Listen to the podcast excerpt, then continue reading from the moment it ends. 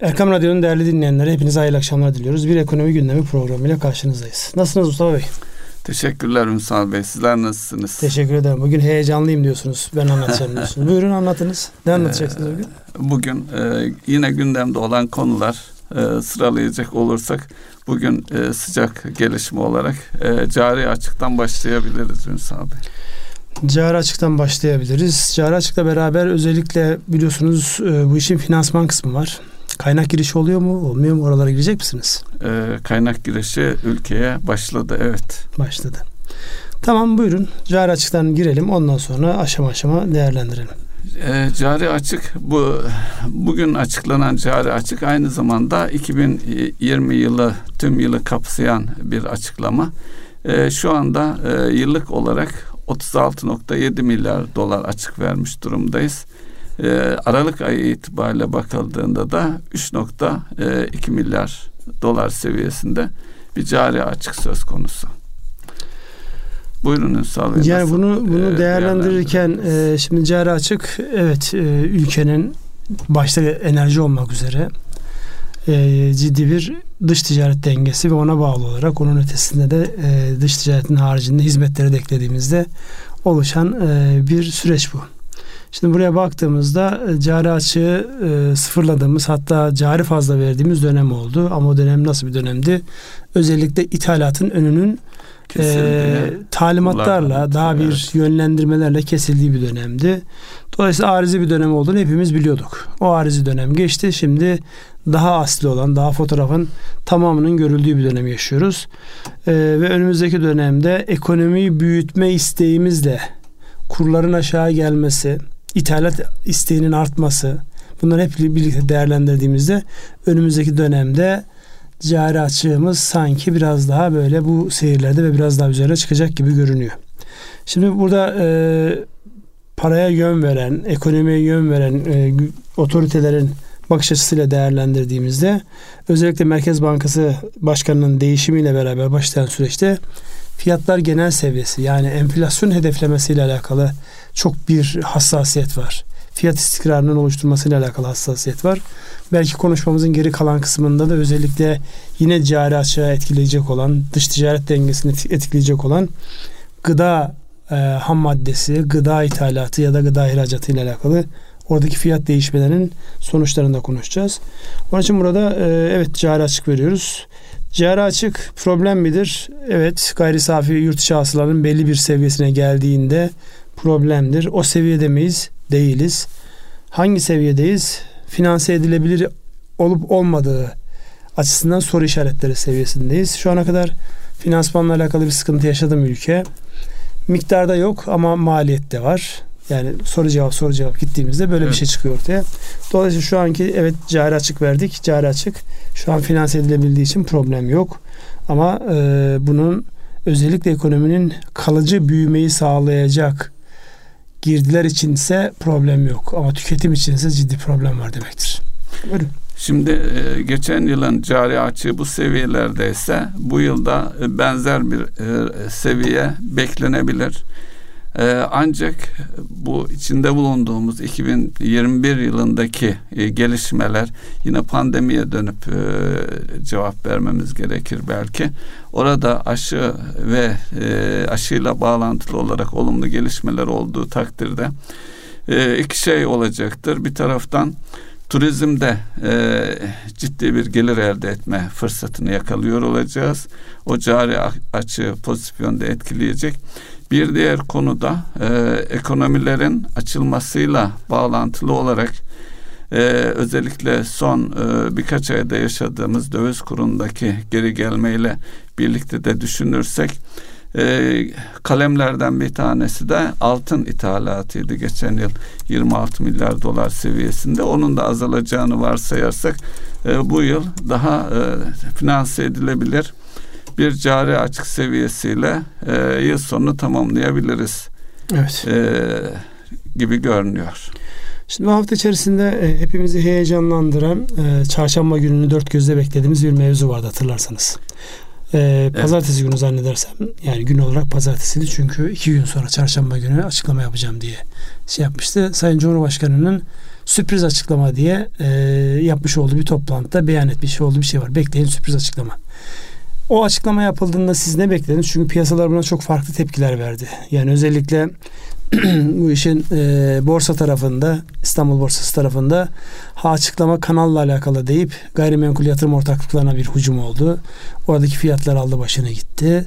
Sonra yok burayla alakalı değil muhtemelen gazla alakalı bir açıklama yapılacak dendi gazla ilgili ya da ilgili olduğu zannedilen firmaların hisselerinde ciddi bir hareketlenme oldu.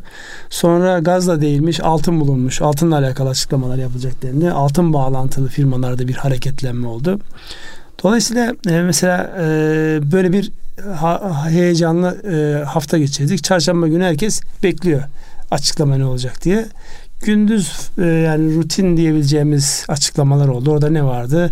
Uzay vardı. Ana, yeni anayasa için zemin vardı. Fakat ekonomiyle alakalı bu, bu anlamda beklenen bir açıklama olmadı. Önce sorayım yani bu açı e, sürpriz dendiğinde sizin aklınıza ne gelmişti? E şimdi e, olmadığında ne oldu? Burada önemli bir eksiye işaret ettiniz aslında. E, o eksi de bence şu.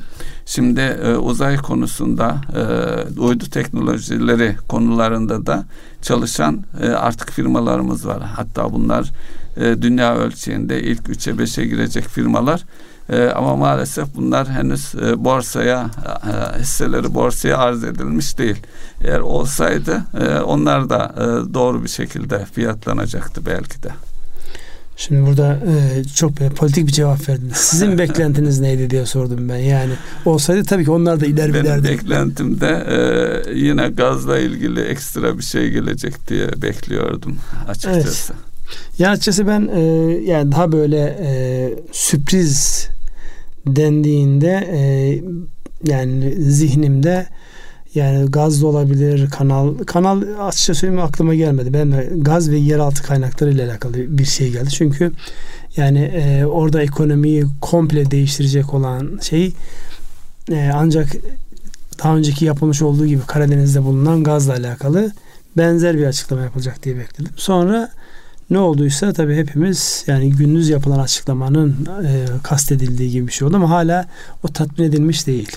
Yani hala insanlar bir sürpriz olacak diye bekliyorlar bazı ee, insanlar. Olabilir belki de yani bir sürpriz açıklanmadı. Ertelenmiş de olabilir bilmiyoruz. Şimdi tabii e, burada belki de şunu söylemek gerekiyor. Bu tip e, şeylere inanarak özellikle son bir yıl içerisinde borsaya gelmiş olan 2 milyon 200 bin küçük yatırımcı ve bunların bir önemli bir kısmı finansal okur yazarlı olmayan insanlar düşündüğümüzde belki bu tip e, sürprizlerden biraz uzak olmakta fayda var. Yani biraz daha orada e, insanların çünkü e, borsada haber alınır haber satılır da o haberi bizim duyduğumuz herkesin duyduğu haber değil o. Daha özel haberler alınıp satılıyor. Dolayısıyla orada bir enteresan bir süreç yaşadık. O da benim zihnime takılan bir hadise oldu. Yani bir beklenti oluştu. E, o Fazla beklenti, büyük bir beklenti e, oluştu. Tam e, eksik kaldı e, belki de. Bugün de zaten onun yani dün ve bugün de e, yani tek gerekçesi o değil ama beklentiler bitti, bilançolar açıklanıyor. Bilançolar beklenen gibi geliyorsa e, zaten satın alınmış olduğu için, fiyatlandığı için aşağı çekiliyor. Beklenenden daha iyi ise çok kısa bir tepki veriyor. Ondan sonra tekrar aşağı geliyor. Dolayısıyla bugünler hassas olunan, olunması gereken dönemler. Bu hassasiyeti de piyasalarda yaşıyoruz. Burada ben hemen size dövizi sorayım. Şimdi geldik dayandık sınıra. Yani 7 sınırına geldik dayandık. Bu konuda bir yorum yapmak ister misiniz? Ee, tabii dövizin nereye gideceğine... Yok onu sormuyorum. Ha. Yani buradaki özellikle e, beklenen hadise şuydu. E, bunun e, tersine dolarizasyon dediğimiz evet, yani dolardan ters dolarizasyon. E, tekrar Türk lirasına dönme konusunda bir adım atılır mı şeklindeki bir beklenti.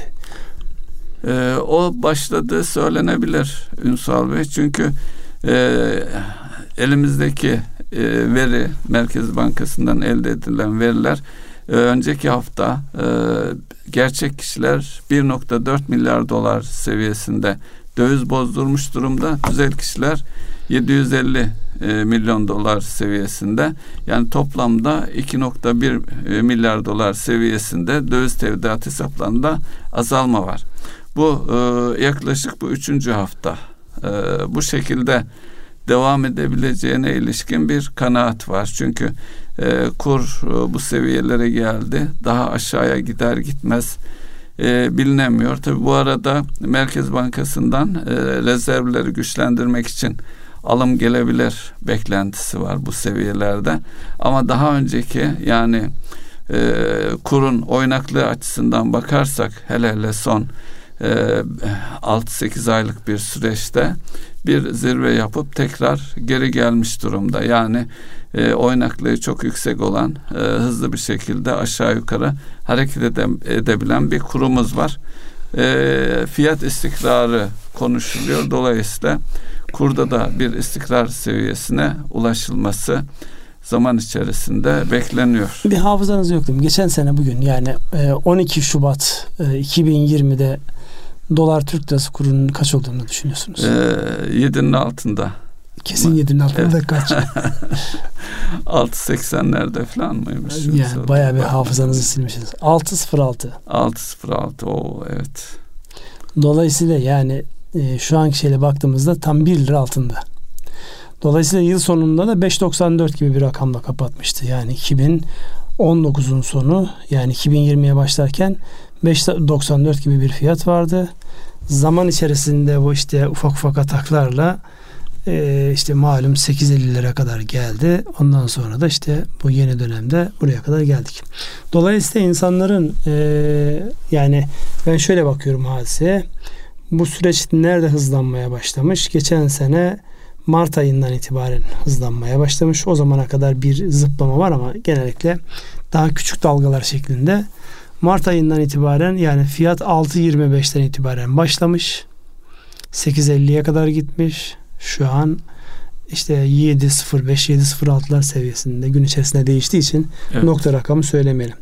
Sizce insanların maliyeti nereden oluşmaya başlamıştır? Şimdi e, son dönemde alınan 20-30 milyar dolar seviyesinde bir artış var. Onların maliyetinin yüksek olduğunu düşünüyorum. Onlar 8'in üzerindedir muhtemelen. Evet. Çünkü o sırada da 10 konuşuluyor. E, onların e, cesaretine bağlı o kesim. Ama onun dışındaki kesimse daha uzun vadeli dediğiniz gibi bir yıl önceye bakıldığı zaman yine bu seviyeler onların e, realize edip çıkması daha doğrusu TL'ye e, alternatif e, yatırım aracı ne bulacaklarsa ona geçiş olabilir. Burada da tabii TL değerleniyor. Ee, yani son 6 aylık bir e, seviyede neredeyse yüzde yirmi seviyesinde diğer kullara karşı da değerlenmiş durumda. Burada psikolojiyi anlamak açısından söyleyeyim. Geçen sene Mart ayında siz 6.25'ten dolar almış olsanız 8.50'yi görmüş olsa olması olsa değil gördü. Evet gördü. Şimdi de bu seviyelere geldi. Yani psikolojinizi soruyorum. Yoksa burada bir yönlendirme yapmak evet. Davranışsal iktisat. Davranışlarınızı anlamaya çalışıyorum. Beklenti. Ne yaparsınız? 6.25 maliyetle olan birisi 8.50'den 7'ye geldi bozayım mı der yoksa ya ne olur ne olmaz beklemeye devam edelim mi der sizce? Ee, %50 bekler %50 bozabilir Ünsal Bey. Bugün size bir politika şeyi bulaşmış. Hayırdır önümüzdeki dönemde seçime falan mı niyetleniyorsunuz? Ee, bu yaştan sonra olmaz. Vallahi yaşı falan yok ama baya bir e, güzel şeyler var yani net ee, olmayan şey, her şey anlaşılabilecek durumda. olmamız lazım ama e, ben şu açıdan bakıyorum. Hatırlarsanız 2000 krizi 94 krizini, 2000 krizini ve 2008 krizlerini yaşadık. Onun orada da tepe yaptığı zamanlar oldu ve e, insanlar dövizi bozmakta isteksiz davrandılar. Ne zamana kadar e, bir ümit kırılması var yani dövizin artık bundan sonra yukarı çıkması mümkün değil kanaati oluştuktan sonra harekete geçiyorlar. Evet 1.6'dan alıp 1.1'den satmışlardı. Evet evet 1.1'den satmışlardı. Yine öyle bir ee, yani bakıldığı zaman şablon gibi uyuyor. Bunun arka planında da insanların e, davranışı yatıyor. Ee, Tabii insanların davranışını tetikleyen arka taraftaki önemli gelişmeler. Yani o politik, ekonomik, beklentiler, sosyal ve işte teknoloji. Mesela bu hafta içerisinde yine önemli haberlerden bir tanesi meşhur son dönemin e, parlayan yıldızı Elon Musk'ın ya da Elon Musk'ın Bitcoin'e yatırım yapması. Bir buçuk milyar dolarlık e, Bitcoin aldı diye birden böyle dengeler değişti. İşte geleceğin parası Bitcoin tekrar bir e, güncelleme oldu. Tekrar bir heyecanlanma oldu. Mesela bu tip şeylerde ani gelişmelerde Yani insanların e, Aa, tamam bu böyledir de, denmiyor biliyorsunuz. Bundan bir ay öncesine kadar Amerika'daki seçimleri konuşuyorduk. Evet. Seçimler oldu. Seçim sonrasında oluşacak kabine ve onların özellikle e, Çin'le dış ticaret savaşları, ticaret savaşları başta olmak üzere onların etkilerini konuşacağız diye beklerken başka başka gündem maddeleri çıkıyor ortaya. Bu e, kripto paralarla alakalı olan süreçte bunun ekstrası. Şimdi e, önemli bir e, figür e, neticede Tesla'nın e, ve e, SpaceX firmasının her iki firmada biri otomobil biri de uzay konusunda tüm dünyada bilinirliği olan ve kişi olarak da e, oldukça bilinirliği yüksek. Onun davranışları elbette birçok kişiyi etkiliyor. E, bir buçuk milyar dolarlık alım sıkı bir alım ama bunun yanı sıra e, iki gelişme daha yaşandı. Mastercard ve Bank of New York e, tarafından Bunlar da Mastercard'da e, bir ödeme sistemi e, bilindiği üzere e, tahsi, ödemelerde Bitcoin kabul etme yönünde adım atacağını söyledi. Aynı şeyi Bank of New York'ta kurumsal yatırımcılar açısından e, saklama, aracılık etme gibi hizmetler sunacağını söyledi. Bunlar da işin daha da yaygınlaşacağına yönelik e, ve kabul göreceğine yönelik gelişmeler. Dolayısıyla e, Bitcoin önümüzdeki dönemde e, etkisini sürdürecek görünüyor. Ama şu da var, Rubuni diye bir e, ekonomist var. O da e, negatif yönde açıklamalarını devam ediyor. Yani Bitcoin gibi. Rubin için bozuk saat derler. İşte Günde iki kere doğruyu ne gösteriyor. Ne zaman doğruyu göstereceğini bir İki kere doğruyu gösteriyor yani. Krizi bildi, krizi bilen kahin diye iş yaptı. Ondan sonra Şurada kriz olacak dedi bir şey olmadı. Burada kriz olacak dedi bir şey olmadı. Yani zorlamamak lazım. Tamam bir şeyi bir tarihte tespit etmiş olabilirsin. Ama böyle kendine o özellikle başkalarının vermiş olduğu etiketleri yapıştırıp ve onunla alakalı zorlamaya başladığında işte insanlar gülmeye başlar. Bakın burada önemli bir hadise var. Şimdi son dönemde sadece Bitcoin ile alakalı değil bu. E, Elon Musk denen kişi WhatsApp işaret ediyor. İnsanlar WhatsApp'tan çıkıyor. Signal'a giriyor, Telegram'a giriyor, başka yerlere gidiyor. İşte Bitcoin işaret ediyor ya da farklı alanlar işaret ediyor. Yani adam artık şu an bulunduğu yerden e, yön belirleyen kişiye dönüşmüş durumda. Dolayısıyla bu önemli. Yoksa yani bugün Bitcoin'e yatırım yapar. Ertesi günde sattım çıktım işte şu kadar da para kazandım diye açıklama yapabilir. Çünkü bunlar yani küresel bir lider olarak bakabilir miyiz? Bakabiliriz değil. Öyle yani şu Öyle an. Diyoruz. Yani devlet başkanları e, sıraya girip görüşmüyor mu şeyle? E, görüşüyor Musk'la. evet. E, bizde de arası fena değil e, yani. E, tamam yani. Dolayısıyla yok, herkes arası iyi. Para kazandıracak, gelecek vadeden herkes arası iyi. Uzayda iddianız varsa şu an uzaya evet. gidip geri gelebilen tek araç onlarınki. Evet. Dolayısıyla onların o ufku ortaya koymuş Ülke olarak da müşterisiyiz yani. Aynen öyle. Dolayısıyla bu müşterilik ilişkisi devam ediyor. Şimdi buradan e, özellikle e, insanlar dövizlerini bozar, Türk lirası yatırım araçlarına geçerler mi, geçmezler mi, geçmezlerse ne olur, ne kadar süre beklerler konusunda geçmiş örneklerden ancak hareket edebiliriz. Bazen çok uzun beklemek zorunda kalabilir insanlar. Onun için insanların özellikle strateji açısından burada kesinlikle yönlendirme yok. Yani bir radyo programında insanların ne düşünüp düşünmemeleri değil. Biz kendi baktığımız yerden geçmiş deneyimlerimize aktardığımızda yani eğer bekleme argümanları gerçekçi ve sağlam değilse uzun süre bekleyip bıktıkları bir yerde satıp sonra onun tekrar yukarı gidiyor. Bunun ne zaman olacağını bilemezsiniz. Dolayısıyla insanların bu anlamda yani devlet politikası olarak, kamu e, ekonomi yöneten devlet politikası olarak bu anlamda o güveni telkin ediyor olmak icap eder. Herhalde şu an Merkez Bankası'na ve Hazine Maliye Bakanlığı'na düşen en büyük rol bu olsa gerek. Onlar da e, iletişimi hiç elden bırakmıyorlar. Sürekli iş insanlarıyla dernekler bazında, sivil toplum kuruluşlar bazında ya da e, farklı organizasyonlar bazında sürekli bir iletişim halini görüyoruz, gözlemliyoruz. Bu hafta içerisinde Merkez Bankası Başkanı TÜSİAD ve MÜSİAD'la görüşmeler yaptı. Gerçi basına yansıyan çok fazla bir şey yok. Karşılıklı bilgilendirme ve özellikle Merkez Bankası'nın gitmek istediği fiyat istikrarı ve finansal istikrarın bir ayağı da istihdam tarafı olan yani büyümeyi sağlayacak olan konuları istişare ettiğine dair e, okumalarımız var. Sizin gördüğünüz ekstra bir şey var mı? İş dünyasıyla ilişkiler açısından da oldukça önemli bir adım. Ee, onu da vurgulamak lazım. Ee, piyasada neler olup bittiği, piyasanın ihtiyaçları. Ee, 2000 krizinde bunun olumsuz etkilerini görmüştük biliyorsunuz Ünsal Evet. Ankara'ya kriz gelmemişti aslında. Ankara dışında her taraf e, yangın yeriydi. Yangın yeriydi ama Ankara'da Ankara bundan etkilenmemişti ve karar vericiler de Ankara'daydı. Sizin o bu Ankara'ya bir takmıştınız var. Geçen hafta da bahsettiniz. Hayırdır Ankara'ya ne alıp veremediniz? Ee, bir alıp veremediğim yok zaten şair demiş ya Ankara'yı severim. Nesini seversiniz İstanbul'u dönüşü. Öyle diyorsunuz. ee, Yahya Kemal'di sanıyorum değil evet. mi? Yahya Kemal gibiyim diyorsunuz. Ee, yok e, üstada hak veriyorum yani. evet tekrar dönelim biz e, konumuza. E, fiyatlar, gıda fiyatları. Şimdi bir e, realite var. Özellikle e, soft commodity dediğimiz bu e, gıdaya bağlantılı, gıda bağlantılı, gıdaya yönelik olan e, mallarla alakalı dünyada fiyatlar ne tarafa doğru evriliyor diye şöyle bir baktığımızda yani e, gerçekten yani ama söylen ama gerçek kıtlık ve bir şeylerin daha az bulunacağına yönelik ya da birilerinin stok yaptığına yönelik bir hareketlenmeyle beraber gıda fiyatlarında maliyet anlamında ciddi bir hareketlenme var.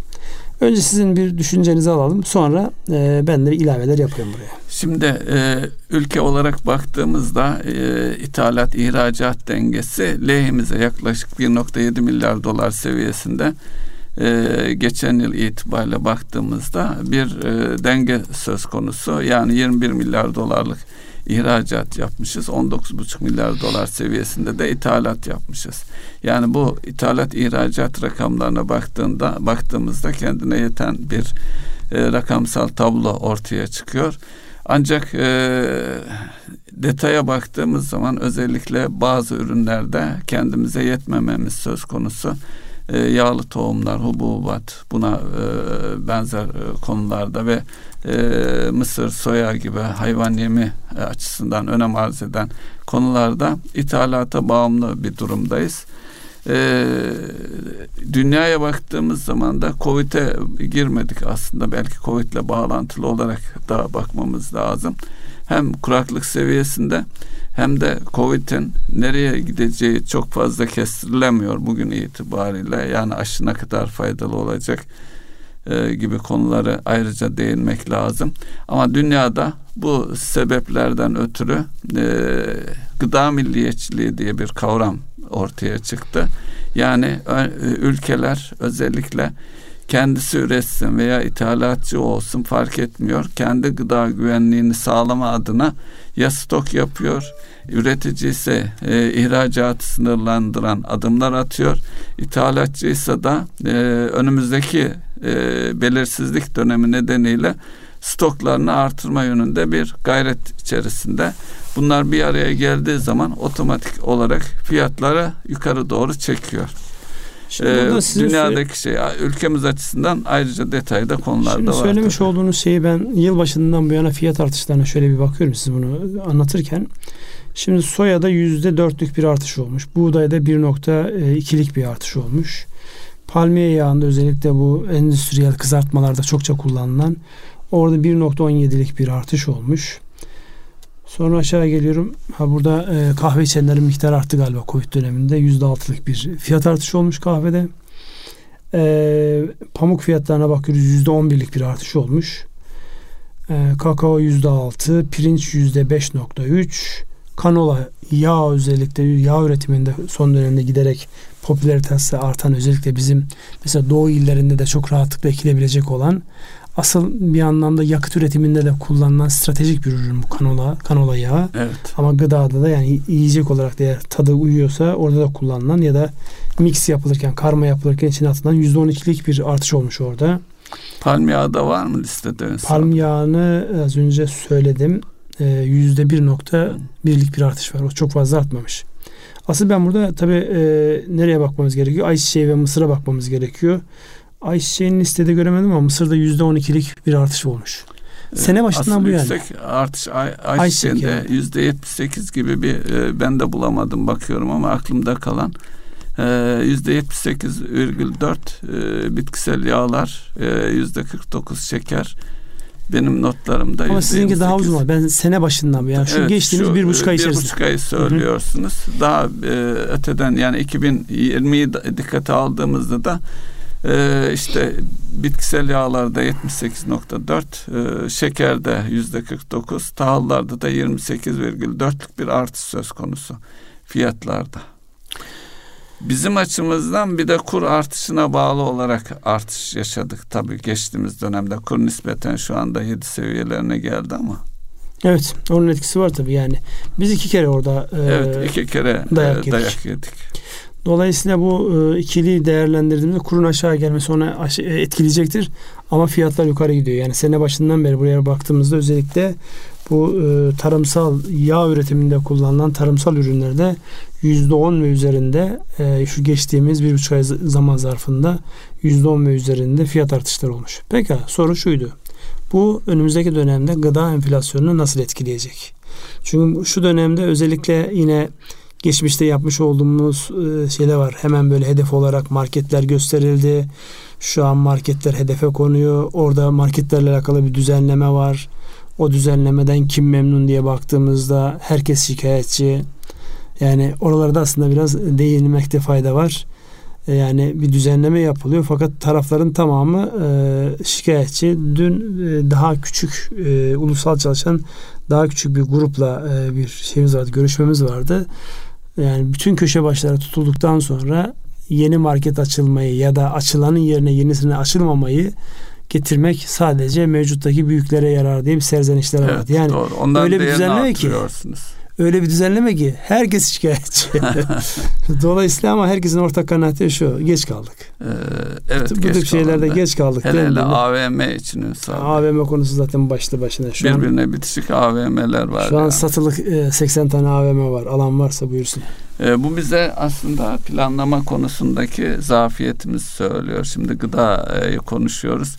Ee, böyle bir tabloda yani hele hele ülkeler arasında gıda milliyetçiliğinin ön plana çıktığı noktada e, biz ülke olarak hiç e, bir ülkeye güvenemeyiz. E, dolayısıyla kendi üretimimizi planlayabilmemiz gerekiyor. Bunu yaparken de özellikle üreticinin sürdürülebilir bir şekilde ayakta kalması da gerekiyor. son tüketiciye de uygun fiyatlarla ürünlerin gıdanın ulaştırılabilmesi gerekiyor. Bu noktada e, çok konuşuldu, edildi, hal yasalarından bahsedildi.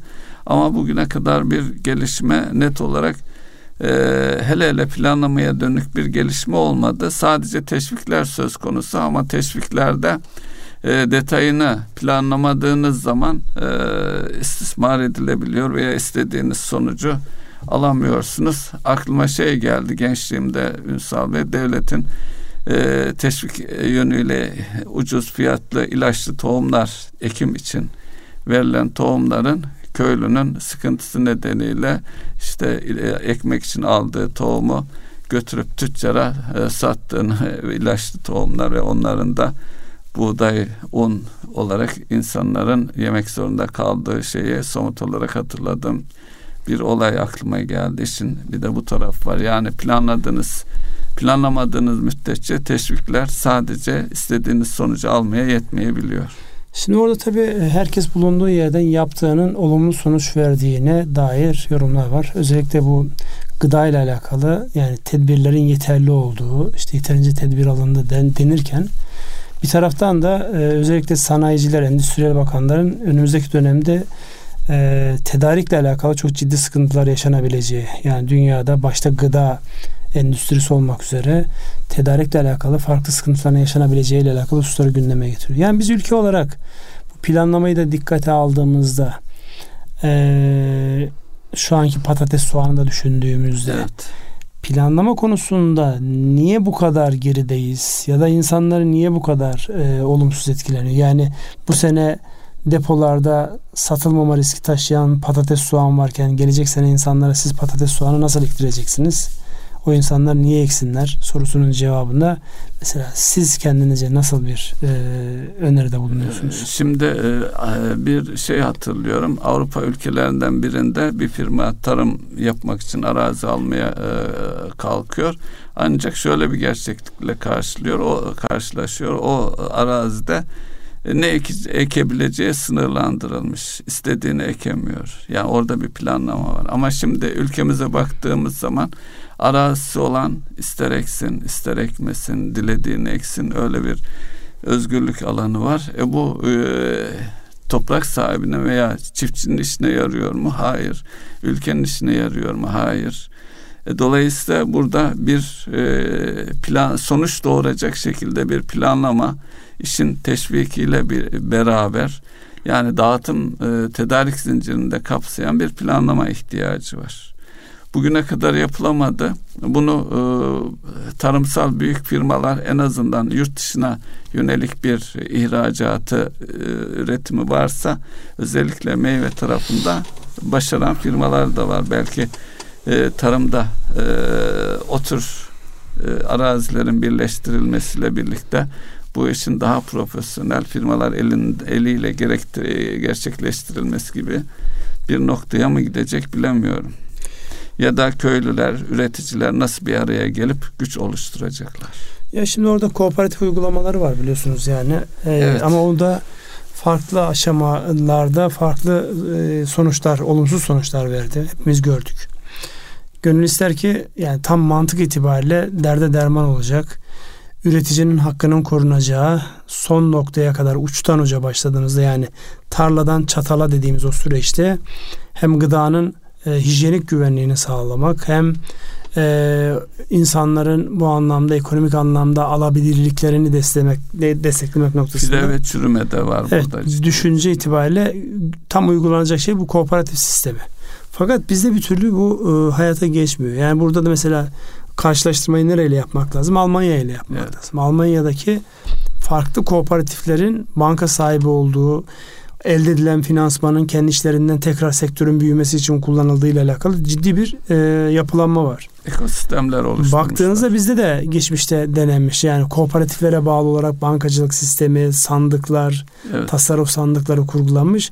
Fakat zaman içerisinde bunlar e, güç göstermek, ele geçirme arzuları maksadı bireye doğru çevirmekten dolayı yok olmuş gitmiş. Şu an kooperatiflerin sahip olduğu herhangi bir banka biliyor musunuz? En yakın ee, örneği işte Şeker, Şeker Bank örneğiydi. geldi. Ee, yok artık yani. Evet. Dolayısıyla şu an Şeker Bank'ta öyle bir örnek değil. Dolayısıyla bu açıdan baktığımızda biz e, oturup düşünmemiz gereken ciddi bir başlıktır bu. Yani tarladan çatala olan süreci her yönüyle düşünmemiz gerekir. Finansmanıyla, tohum tedarikiyle, tohum ıslahıyla, yerli tohumun desteklenmesiyle bu uçtan uca planlama noktasında ve o planlanan hayata geçirme noktasında eksiklerimiz var. Et, et mevzu, kırmızı et mevzu. Yani e, aynı fiyatta Avrupa ile aynı fiyatta yine. Tamam da Avrupa'nın gelir seviyesiyle bizimki aynı değil ki. Aynı değil. Yani orada da 5 dolara yiyorlar. Burada da 5 dolar yani. 5 dolar tamamen uydurma bir rakam. Tamam doğrudur. 5 dolar ya da 5 eurodur. Ama adamın e, kişi başına milli geliri 40, 40 bin euro seninki 10 bin doların altında. Dolayısıyla bu karşılaştırmalar doğru karşılaştırmalar olmuyor maalesef. Etle ilgili bir de turizmde yaşadığımız e, sıkıntıdan ötürü et fiyatları e, belki aşağıda kaldı diyebiliriz. Aşağıda kalmış bu hali buysa? Evet aşağıda kalmış hali bu. E, çünkü orada da turizme bağlı olarak hele hele e, değerli et tabir edilen alanda da ciddi bir e, tüketim söz konusuydu. E, orada da e, tabi sadece et değil diğer tarım ürünlerine de etkisi var. Onu da yani tarım fiyatlarını düşünürken bu seviyede turizmde kaybedilen şeyin e, fiyatlara olumlu yansıdığını da e, hesap etmemiz lazım. Şimdi biz bu konuyu niye açtık? Gıda enflasyonu ne olacak diye açtık. Gıda enflasyonu. Orayla alakalı görüşünüzü alalım ondan e, sonra birkaç başka ay daha yeni e, tarladan yeni üretim e, sofraya gelene kadar e, e, sıkıntımız devam edecek görünüyor. Yani Tabii enflasyon da, negatif e, etkilemeye devam edecek. Ya az önceki soğan patates örneğinde şu an soğan patates dip fiyatlarda. Ekilmediği zaman düşer mi sizce fiyatları? E, düşmez. E, ekip ekilmeyeceğini kestiremiyoruz ama daha önceki tecrübelerden bu sene zarar ettiği bir ürünü e, üretici izleyen yıl ekmiyor. Bunu biliyoruz. Evet. Demek ki önümüzdeki dönemde gene böyle bir sürpriz. E, şu da var tabii e, üretici e, e, suçlama e, yapmayalım da e, üst üste aynı ürünün tarlaya ekilmesinin bir takım verimsizliklere neden olunduğu biliniyor. Ee, orada onları da göz önüne almak lazım ama tam bir cevap teşkil etmiyor. Bugün, bugün yani. dediğim gibi harika bir siyaset şeyi var. Yani e, kimseye dokunmuyorsunuz. Kimden Ama, yana olduğum belli olmuyor. Kimseye dokunmuyorsunuz ya. ya dokunun anlamında söylemiyorum ama yani burada e, kimse tarımcıları üretenleri suçlamıyor. Adam haklı yani. Evet. Para kazanmıyorsa niye üretsin? Niye Siz yapar mısınız para yani. kazanmadınız? Hayır, yapar yani, mısınız? Yani? E, ekmez. Olaya böyle bakmak icap eder. Evet devam edelim. Başka istatistiklerimiz oldu mu bu ee, hafta içerisinde? İstatistikler var Ünsal Bey. E, istatistiklerin yanı sıra e, Covid ile ilgili birkaç e, kelime e, söylemek ister misiniz? Konuyu açtığınıza göre buyurun. Şimdi e, bir takım hesaplamalar yapılıyor aşılarla ilgili. En son bakanın açıklaması bizim 130 milyon dozluk bir anlaşma yapıldığı yönünde Amerika'nın 708 milyon e, dozlara ulaşmış.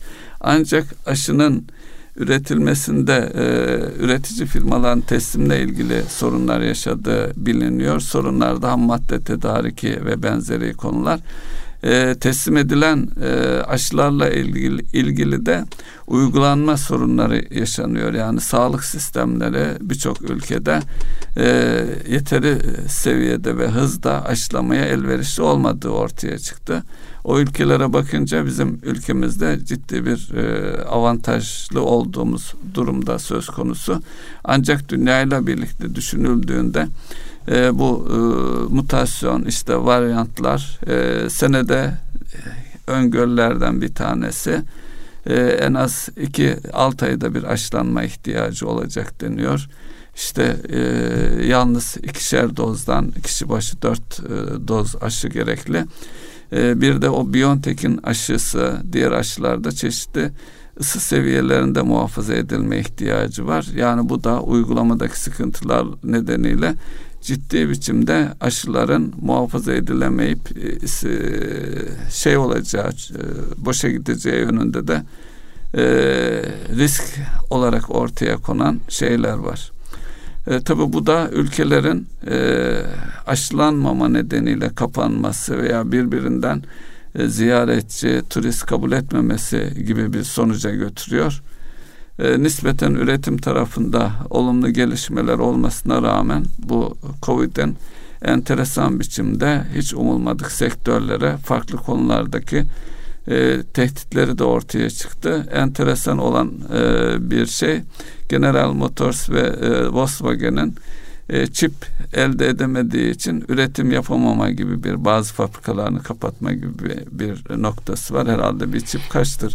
10 dolardır, 50 dolardır. Az önce söylediğim bilmiyorum. şey sadece gıdada değil. Şu an e, tedarik zincirleriyle alakalı özellikle İstanbul Sanayi Odası Başkanı'nın evet. hafta içerisinde dikkat çektiği bir konu var. Doğru. Çok ciddi evet. üretimde zorlanacağız. Niye? Dünyada çok böyle yani baktığınızda bütün içerisinde önemli değil ama olmazsa olmaz e, işte bir büyüklükte bir çip dolar, 10 dolar belki çip. bir doların altındadır bilmiyoruz. Bilemiyoruz ama bütün o e, General Motors'un üretmiş olduğu ürün içerisinde maliyet anlamında önemsiz fakat onun üretilmesi için fevkalade önemli olan bir şeye ulaşamamak gibi bir risk var. Şu an dünyanın tartıştığı en önemli başlıklardan bir tanesi. Şimdi bunun e, telafisi nedir? Bunun telafisi üretebildiğiniz kadar çok farklı şeyler üretebilmek. Ya orada da mesela şu son dönemde e, şu yapıldı yani e, Allah için yani burada o şeyi doğru konumlandırmak lazım. Özellikle e, kamu bankalarının e, ismini de verelim Halk Bankası'nın bu, da, bu dönemde şöyle bir uygulaması var. İthalatı önleyecek yatırımlara yönelik kredi verilmesi, yatırım kredisi verilmesi noktasında mesela bankanın belirlemiş olduğu bir strateji var. Yani siz Halk Bankası'ndan kredi kullanırsınız kullanmazsınız. Onu e, ayrı bir kefeye koyuyorum. Ama bakış açısı itibariyle ithalata bağlı olan ekonomiyi önce kendine yeter sonra da ihracatı sağlayacak şekilde olması noktasında bir bankanın böyle bir karar alması ve bunu da şubelerine tebliğ ediyor olması önemli bir duruş. Ha bu nasıl yansıyacaktır? İşte bu şu an insanlar yana yakıla ithalatı önleyici yatırımlar konusunda kafa yoruyorlar. Fakat orada da yine Sanayi Odası Başkanı'nın dikkat çektiği bir başlık var. O da şu. Biz diyor tırlar dolusu gönderiyoruz. Kaşıkla gönderiyoruz. Hatta o hoşuma gitti. Kepçeyle değil kazanla geri veriyoruz. Çünkü o e, ihracatı yapabilmek için kullanacağınız yatırım malları, makinalar sizin e, yıllarca üretip satacağınızdan daha büyük bedellere geliyor. Bir fiyatı var bir de onun finansmanı var. Dolayısıyla ikili bir sıkıştırmaya giriyoruz. Bunu da düşünerek buranın da yeniden ele alması gerektiği de ayrı bir başlık ama iyi niyetli olarak buralara destek verildiğini de görüyoruz. Ee, yüksek teknolojiye dayalı, yüksek katma değerli e, ürünlere odaklanmamız gerekiyor onunla ilgili. Yine bu e, tedarik zinciriyle ilgili diğer bir konuda e, navlun fiyatlarının artmış olması 3 kat seviyelerinde ve konteyner bulunamama gibi bir e, yakınma var. Gerçi tüm dünyayı etkileyen bir husus. E, bu da e, tüm üretim süreçlerini etkiliyor doğal olarak. Evet. İstatistikler e, konusunda sanayi üretimiyle ilgili e, istatistik var. Yüzde dokuz yıllık e, aylıkta 1.3'lük bir e, artış var üretim noktasında e, Ünsal Bey. Tamam nasıl yorumluyorsunuz bunu? Ee, bu şey istatistik olarak bir taraftan açmaya çalışıyorum. Ee, sanayi üretimiyle ilgili e, bir yıllık kıyaslamada e, yüzde dokuz e, dediğim gibi burada Aralık ayına baktığımız zaman da nelerde artış var diye aşağı yukarı yıllık da her şey artmış durumda. Aylık değişimde yüksek teknolojide bir azalma var. Yıllıkta beş buçukluk artış olmuş. öne çıkan imalat sanayi öne çıkanlar var Ünsal Bey. Aramallarında öne çıkan üretim seviyeleri var. Bunlar yüzde onun üzerindekileri söylüyorum. Orta ve düşük teknoloji ve orta yüksek teknoloji yüzde on üçle en yükseği. Ancak yüksek teknoloji beş buçuk seviyelerinde. E, tabii bunu söylerken de yüksek teknoloji derken bu e, hafta içerisinde yaşadığımız uzay teknoloji, uzayla ilgili çalışmalarda tam yüksek teknoloji konusuna giren konular. Onun da altına e, doğru bir girişim olduğu noktasında çizmekte yarar var insan. Evet. Neredeyse e, bize ülke olarak e, sınıf atlatacak, lig atlatacak e, bir çalışma, bir gayret. Bundan sonrası nasıl olur? Bundan sonrası e, uzay teknolojilerinde evet. mi? E, bundan sonrası zaten e, belli bir seviyeye çıkabilmişiz. E, önemli olan e, SpaceX'e e, rakip olacak şekilde kendi uydumuzu en azından da mikro uydulara e, yerleştirecek şey. İletişim konusunda artık kendi uydumuzu yapabiliyoruz Ünsal Bey. Evet o Fransızlara ters düştükten sonra öyle evet. bir beceri kazandık. Ve o da öze, e, eksi e, 200 eksi yüzde artı 200 derece arasında bir sıcaklık yaşanıyormuş uzayda. Çok enteresan. O sıcaklığa dayanacak bir uydu yapmak kolay bir iş değil yani. Evet yani o konuda e, en azından e, 2017'den itibaren ya bu yeni başlamış bir şey değil. Yani burada insanlar sanki uzay çalışmalarına ya da uzayla alakalı ilgili çalışmalara yeni başlanıyor gibi algılamasınlar. 2017'den beri çok ciddi bir şekilde buraya bir e, yatırım yapılıyor. Zihnen önce zihnen sonra e, ekonomik anlamda yatırım yapılıyor. Tabii o söylemiş olduğunuz boyutlara ulaşmak kolay değil. Bunlar için farklı güç birlikteliklerine ihtiyaç var. Özellikle sponsor dediğimiz yani sizin ürettiğinizi alabilecek tek başına sizin e, almanız yetmez. O, o zaman karşımıza Sovyetler Birliği gibi kapalı ekonomi içerisinde müşterisi olmayan, kendi kendine üreten ve belli şeyleri tüketen bir ekonomiye döneriz. Burada bizim aslında gücümüzü farklı yerlerle birleştiriyor olabilmemiz e, beklenir. Herhalde bununla alakalı da insanlar daha doğrusu bu işin yetkilileri, sorumluları e, gereken gayretleri gösteriyorlardır diye ümit ediyoruz. Ee, benim e, gördüğüm bir e, şey var Ünsal Bey bu tür firmalarda e, yapılan şey sponsor özellikle devlet e, ihalesi yöntemiyle yapılan işlerin yapıldıktan sonra bir yetkinlik yetenek elde ediliyor. Ancak onun ticarileşmesi diğer sektörlere aktarılması veya yurt dışına satılması pazarlanması konusunda bir eksiklik var. Yani bir şey yapmışsınız onu artık ticarileşme aşamasındaki o sizi alıp götürecek noktadır. Orada e, biraz e, eksiklik derken de yönetim veya strateji, strateji demek daha doğru. E, doğru stratejileri e, oluşturmada sıkıntı çekiyor diyebilirim firmalar açısından. Bilmiyorum sizin gözlemleriniz var mı bu konuda? Yakinen tanıdığınız firmalar açısından bakarsanız. Şimdi burada e, özellikle biliyorsunuz Anadolu'da e, başta savunma sanayi Aselsan'ın önderliğinde oluşan yapılar vardı.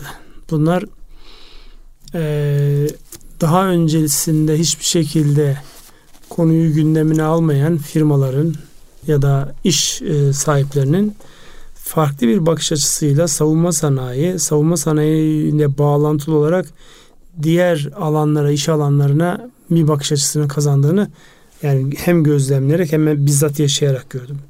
Burada savunma sanayinin şöyle bir özelliği var. Uzayda bunun e, bir başka boyutu hatta daha öteye taşıyan bir boyutu.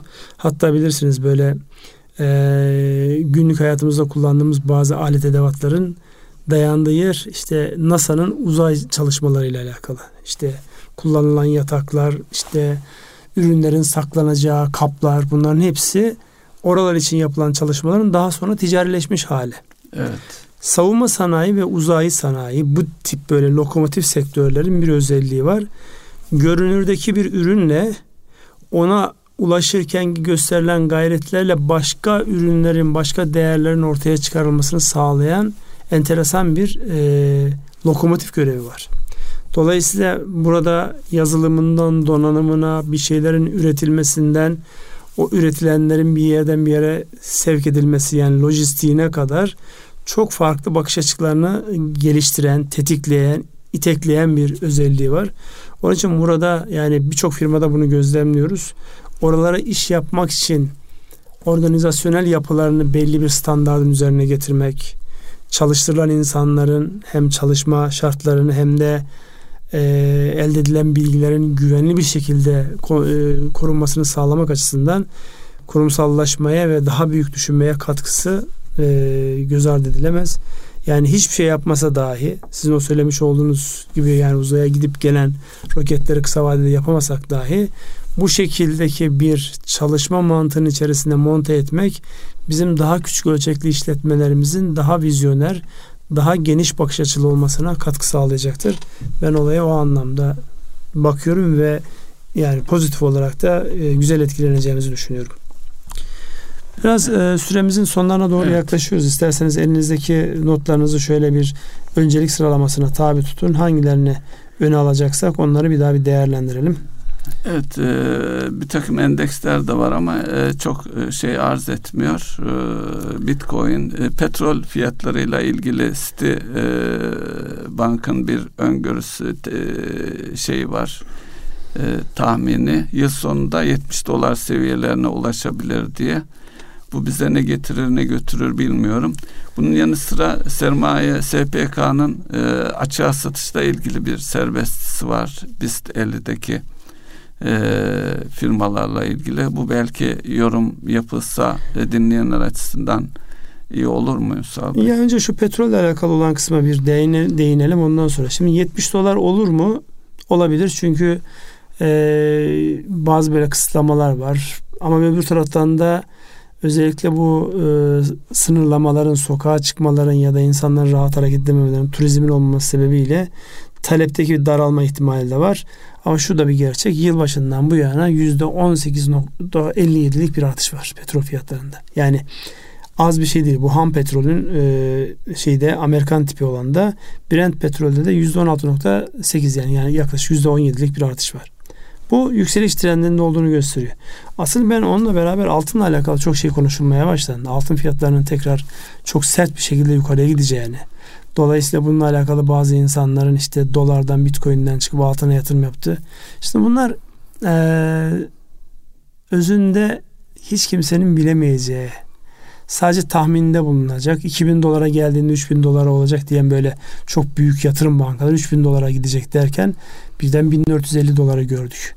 Onun için buradaki bu mışlarla mişlerden ziyade insanların özellikle bir paçal yapma, bir e, farklı e, riskleri sepette farklı şekilde konumlandırma noktasında yaklaşmaları gerekir ve kulaklarını bu tip şeylere vermemeleri icap eder. Kaldı ki altının mesela sene başından şu ana kadarki performansı %4.13'lük bir eksi diye görünüyor. Bir yer hatırlarsanız 1800 doların altına evet. inmişti.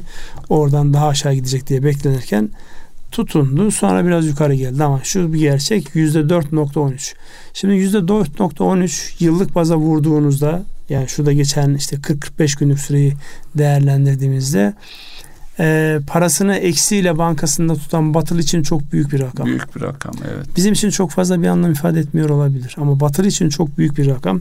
Dolayısıyla değerlendirmeler yaparken de özellikle yabancıların kendi açısından yaptığı değerlendirmelerde kendi gerçekler içerisinde doğru. Bizim doğrularımızla çok örtüşmeyebilir. Yani bir taraftan kur riski taşıyoruz. Biz öbür taraftan piyasa riski taşıyoruz. Bunlarla birlikte değerlendirmek icap eder diye düşünüyorum. Son söylediğinizi bir daha şey yapar mısınız? Yani buradan petrolden ve şeyden sonra e, petrolden e, sonra e, soru şey, vardı orayı kaçırmış e, borsa e, ha, borsa ile aşağı satışla ilgili konu. Şimdi e, eğer siz borsanıza bir derinlik kazandırmak istiyorsanız gelişmiş piyasalarda uygulanan bütün yöntemleri uyguluyor olmanız icap eder. Sadece buradaki bu aşağı satış mevzunda e, şu var. Özellikle büyük yatırım bankalarının ve bu işi bilen yabancı bankaların yani gün içerisinde işte endeks 30, endeks 50 hisselerinde çok sert hareketler oluyor. Bu sert hareketler e, çok fazla parası olmayan ama kulaktan dolma bilgilerle hareket eden insanların, küçük yatırımcıların canını yakabileceği e, büyüklükte. Yani yüzde birlik bir hareket yani yüzde bir aşağı yüzde bir yukarı o aradaki o yüzde ikilik band e, büyük hacimler için çok iyi fırsatlar verir. Yani oradaki 3 kademeye, 4 kademeye iş yapmak büyük hacimlerde inanılmaz e, avantaj sağlayabilir. Tabi bunların peşine takılan, ne olduğunu da tam anlamayan küçük yatırımcı da bu arada elindeki tasarrufu bitirebilir. Onun için evet o düzenleme anlamlı bir serbestiyetin tanıması daha önceden biliyorsunuz yasakladığımız bir şey aslında evet, geri getiriyoruz. Yani şey değil. Yasak kalktı yani. Yasak kalktı burada. Yani yeni bir şey değil daha önceden var olan ama oynak piyasalardaki daha fazla oynaklığa sebep olmasın diye kaldırılan bir şey geri geldi. İyi midir? Evet iyidir. Derinleştirir. Sadece tek tehlikesi küçük yatırımcıların kulaktan dolma ya da işte bir aracı kurumun peşine takılarak o alıyorsa ben de alayım. Yani bu tip oyuncular hiçbir zaman bir aracı kurumla çalışmazlar. Aynı anda 20 aracı kurumla şey yaparlar. 15'inde alırken 5'inde de çok net bir şekilde satabilirler. Satabilirler. Dolayısıyla onların peşine takılmak çok akıllıca olmayabilir diyelim. Hani bütün böyle e, atılan tweetlerde şeyler diyor ya bu yatırım tavsiyesi değildir diye not düşüyorlar. Biz de öyle söyleyelim. Bu yatırım tavsiyesi değildir. Evet. Herkes kendi finansal okuya yazarlarını geliştirsin ve ona göre amel etsin. Anladım. Bitti diyorsun. Evet. Erkam Radyo'nun değerli dinleyenleri bir ekonomi gündemi programının daha sonuna geldik. Sürçülisan eylediysek affola. Hepinize hayırlı akşamlar diliyoruz. Hayırlı akşamlar.